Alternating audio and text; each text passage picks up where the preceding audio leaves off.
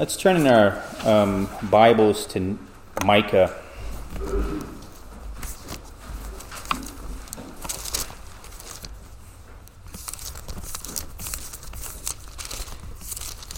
Now, I know that we haven't been doing this in the uh, evenings, but I want us to see if we can this, mor- this evening um, give honor to God's holy word, and we'll stand as we read uh, this just this first few verses of of Micah.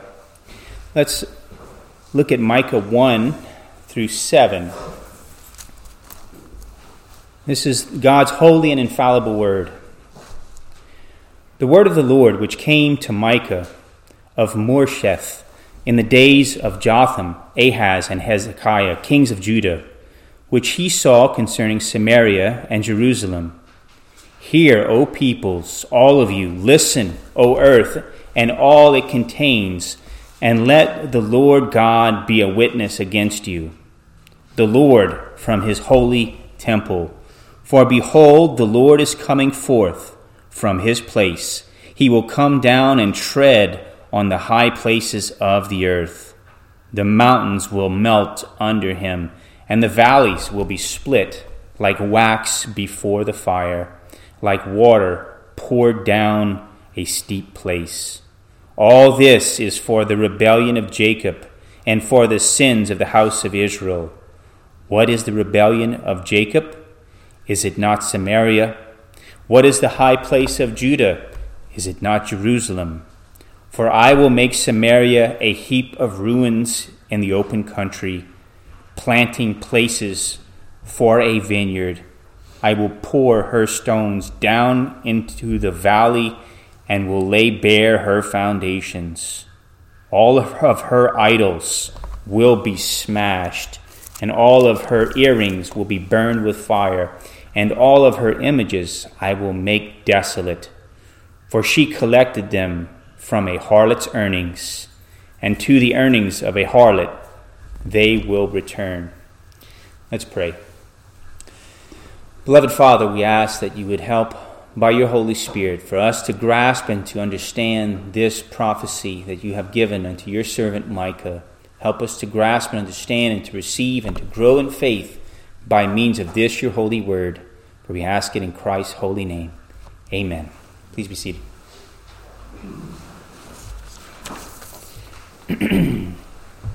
Some of you might have been wondering about my title for this message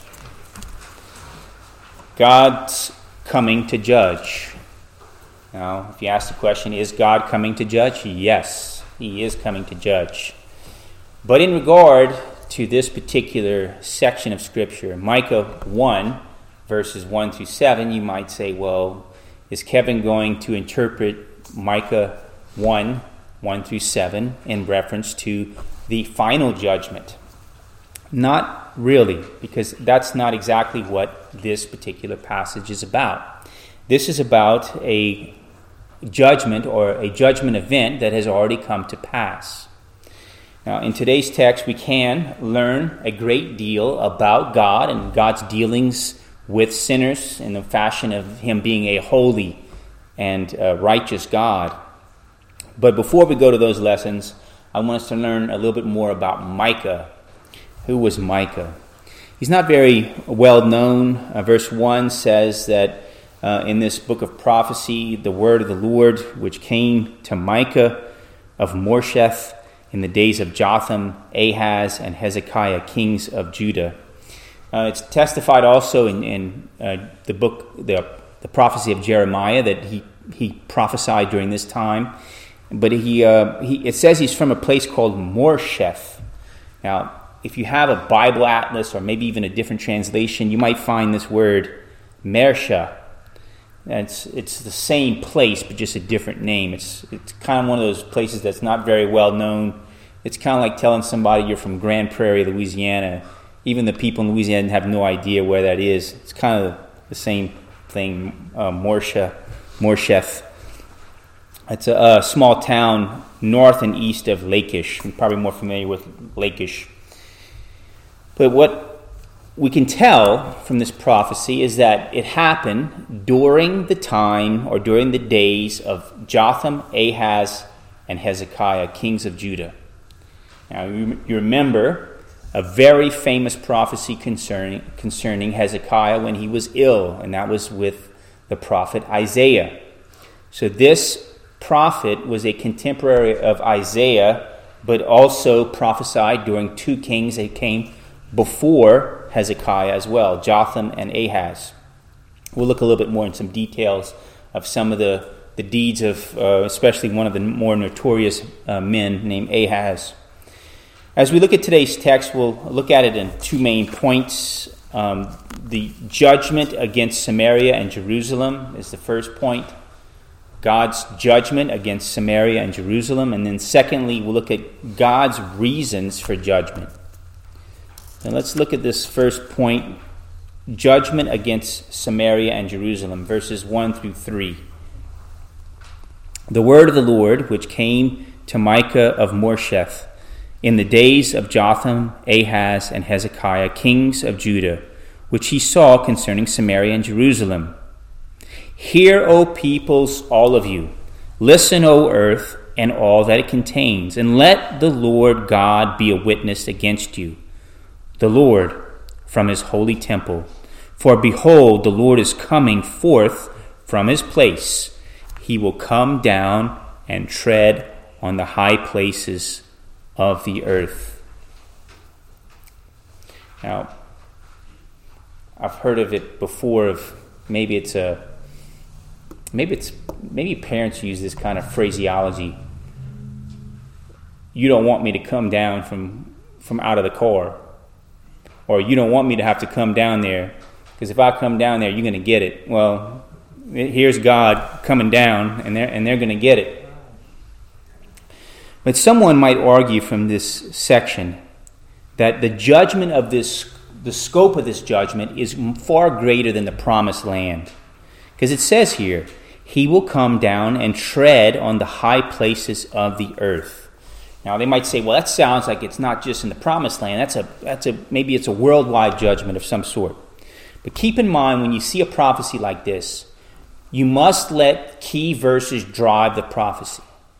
Who is the prophecy for? Verse 1 says that it is a prophecy of the Lord. Who is it for? Concerning Samaria and Jerusalem. That has to be the driving force or the driving verse of this prophecy. Now, some Christians like to think that the Bible does not have figurative language. But clearly, here is a section that has some figurative language here in verse 4. The mountains will melt under him, and the valleys will be split like wax before the fire, like water poured down a steep place. Now, people think, well, any prophecy that talks about the mountains melting, that's the end of the world, isn't it? Because, you know, the New Testament does say he's going to cleanse the world by fire and there'll be great heat and it'll, it'll consume the whole world. But uh, keep in mind that this language is used in reference to what's going on with Samaria and Jerusalem. Here's a couple of other places where we have similar language. Psalm 97 5 in your outline there the mountains melted like wax at the presence of the Lord, at the presence of the Lord of the whole earth. And that's a passage used to describe how the Lord reigns. It's not talking about the end of the world. Another one, this is the key one here, is Nahum 1, verse 5.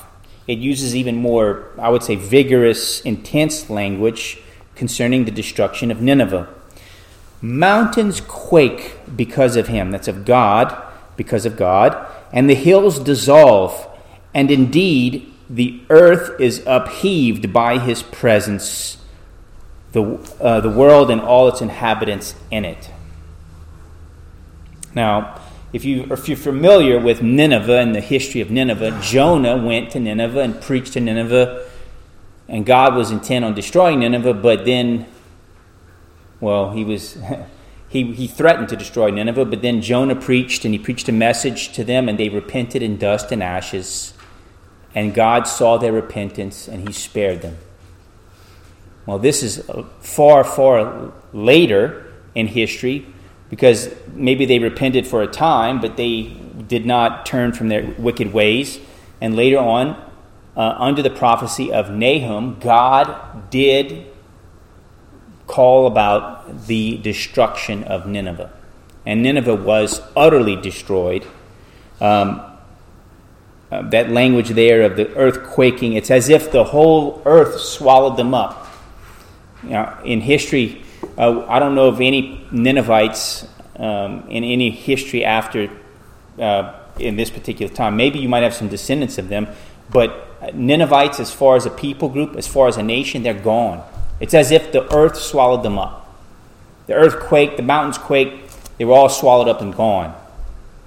So, yes, the, the language of the earth being upheaved, the mountains quaking, and the hills dissolving, it's in reference to the destruction of a people. And yes, it's figurative. Much of the book of Revelation uses similar language as well. It, you might say, oh, well, it's talking about the whole end of the world. Well, it's really talking about God destroying Jerusalem in 70 AD, a lot of it. Not the end of the book. The end of the book is still future, talking about the great throne of judgment, the new Jerusalem. All that stuff still hasn't happened yet. The final battle, all of that is still yet future. But you can't interpret Scripture unless you're familiar with how Scripture uses certain language. And here, there are some figurative uses. Now, when you have a field and it's full of weeds, and you can't grow any grain or any vegetation, if you have a, a tractor and with a good plow, the best plan of action is just you plow it under and you start over. That's what happens here in this particular passage. Look at verse 6.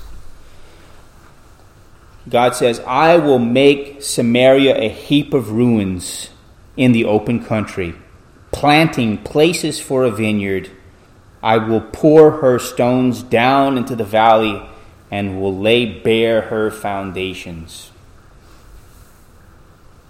Um, it's interesting that um, if you talk about bare foundations, if you if you're in Louisiana and you see some some hurricanes passing through, sometimes all that's left from a hurricane is a bare foundation. The whole building is gone. The home or the business is just totally wiped out. All you have left is a bare foundation. That's what happened here. But more than that, God was going to start over. He plowed it under and he was going to start over and he was going to plant anew. Uh, it's interesting that, like, uh, when we do have pagan kings who go in and take the people captive, they go and they take all of the men and most of the women, uh, the, especially the useful, the more useful people, and they take them back into captivity. Uh, and what happens is they leave the poor to tend the land and to farm the land. Uh, they'd rather do that than let it get taken over by wild animals. So, in, in a sense, it did happen in history that these areas were just torn down and made farmland again, planting places for vineyards and more. Let's look next at this why God did this. Why did God bring this great judgment? Why did He wipe them out, leaving only a foundation? God's reasons for judgment. Let's look at verse 5. For all this is for the rebellion of Jacob and for the sins of the house of Israel. What is the rebellion of Jacob? Is it not Samaria? And what is the high place of Judah? Is it not Jerusalem? God's anger over these people first began with Solomon. Solomon began his ministry well, I mean, his service well. He wasn't a minister, he was a king, but he began his service as king well for a time.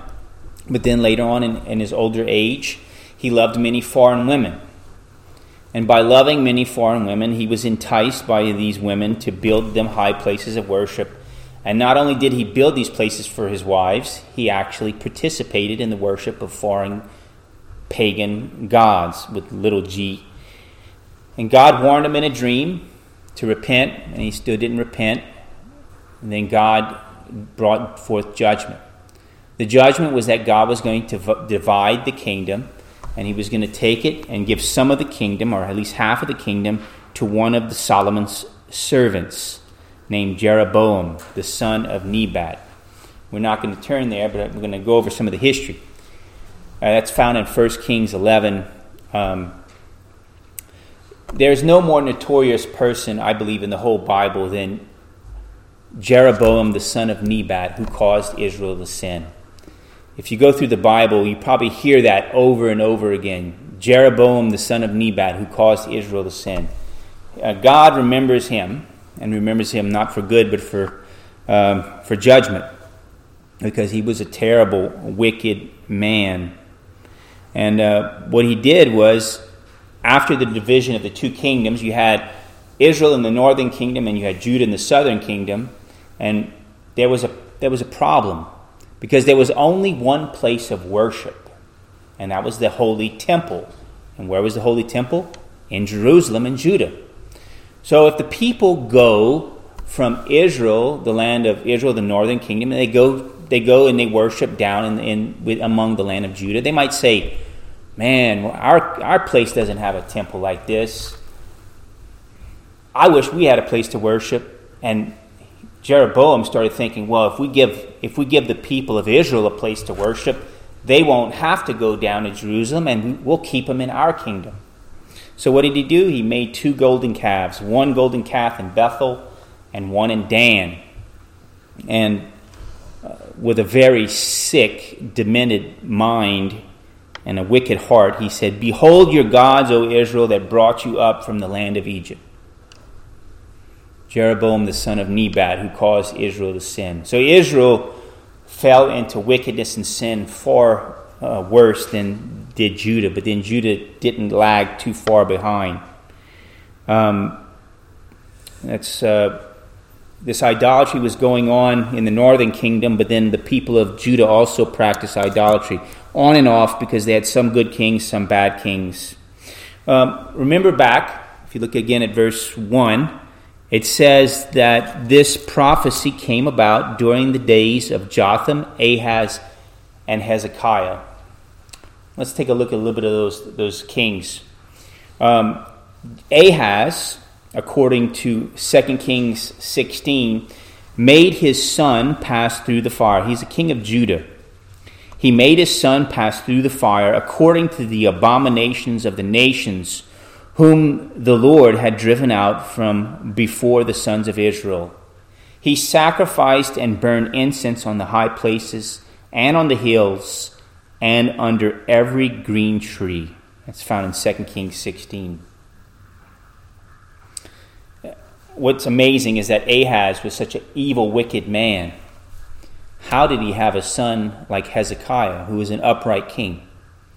I don't know, maybe Hezekiah was very thankful he wasn't put in the fire like one of his brothers. Um, but he maybe he was thankful for that, and he, he ended up repenting of his sin and turning to the Lord.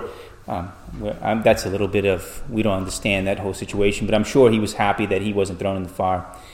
Um, but then Hezekiah was an upright king.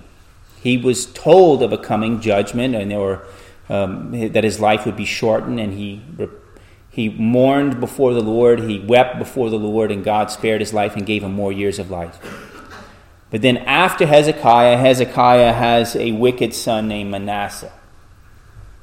Later on, we have other kings who were good, but then it does get far worse. Uh, Josiah was a, a godly king, but after Josiah, he was probably the last of the godly kings after Hezekiah, and then the rest was just total wicked. Uh, and then God then took away Jerusalem. Why study all this? Why study these minor prophets? Why study God's judgment upon people who are long past us? This judgment that is foretold here already has come to pass. God did judge both Samaria and uh, Jerusalem. Paul did describe why God gave discipline to his people. And he described why God disciplined his people during that wilderness uh, wandering. And I want us to look there at uh, first, we'll keep our place in Micah, but we want to turn to 1 Corinthians 10.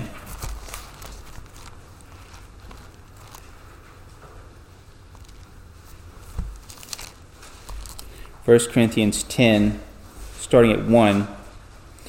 Now, I know this is pertaining to God's discipline of uh, the people during their, their wandering in the wilderness, but it also pertains to this text as well. Look at uh, verse 1 of chapter 10 of 1 Corinthians. For I do not want you to be unaware, brethren, that our fathers were all under the cloud, and all passed through the sea and all were baptized into Moses in the cloud and in the sea, and all ate the same spiritual food, and all drank the same spiritual drink. For they were drinking from a spiritual rock which followed them, and the rock was Christ. Nevertheless, with most of them God was not well pleased, for they were laid low in the wilderness.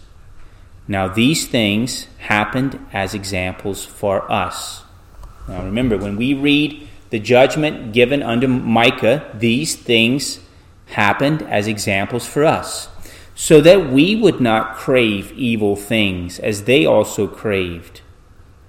Do not be idolaters, as some of them were.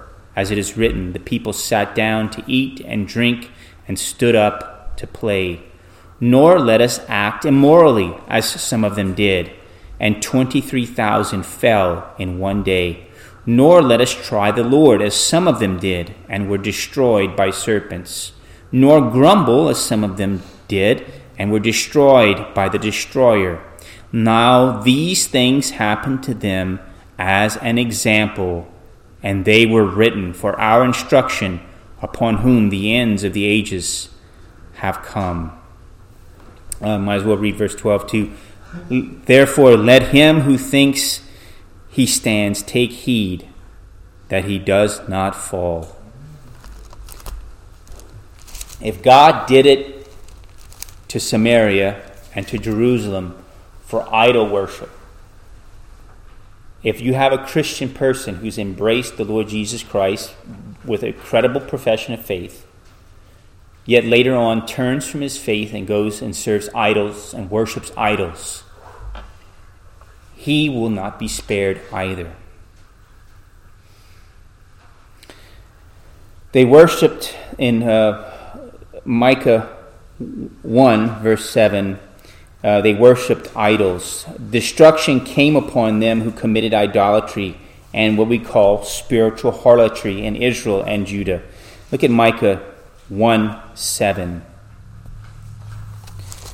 All of her idols will be smashed. All of her earrings will be burned with fire, and all of her images I will make desolate. For she collected them from a harlot's earnings, and to the earnings of a harlot they will return. So these people worshipped idols rather than the God of heaven who delivered them. God used idol worships idol worshippers to judge them. God used idol worshiping pagan kings and nations to come in and to take them away and to take them to a place where they were far removed from the means of grace. No more access to the temple, no more privileges of, of the holy sacrifices, no more day of atonement, no more uh, assurance of pardon or benediction from uh, the priest because they were taken into a captive city. In a similar fashion, Revelation chapter 2, verse 5 talks about those churches who do not repent, God will take away their lampstand. He judges those churches by removing them where there's no longer a means of grace in that community. God did not spare Israel nor Judah from great destruction. He did not spare them from their oppressive captivity. And God will not spare you if you persist in idolatry and unrepentant sin. Turn from your sin and turn from your wickedness. I love this how John the Baptist said this bear fruit in keeping with repentance bear fruit in keeping with repentance. It's, it's not important that someone just has a profession of faith. you have to have a life of faith. And that life of faith is demonstrated by a life of living in a way that is repentant, a life that is living in a, in a way that is pleasing to God. Putting God first, as we mentioned this morning, God being your greatest treasure and not the things of this world. Let's pray together.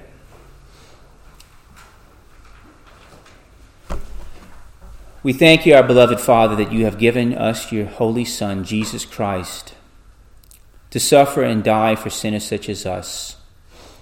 And we do pray that you would forgive us for so often the many ways in which we uh, have embraced the things of this world, that we have put them first above you.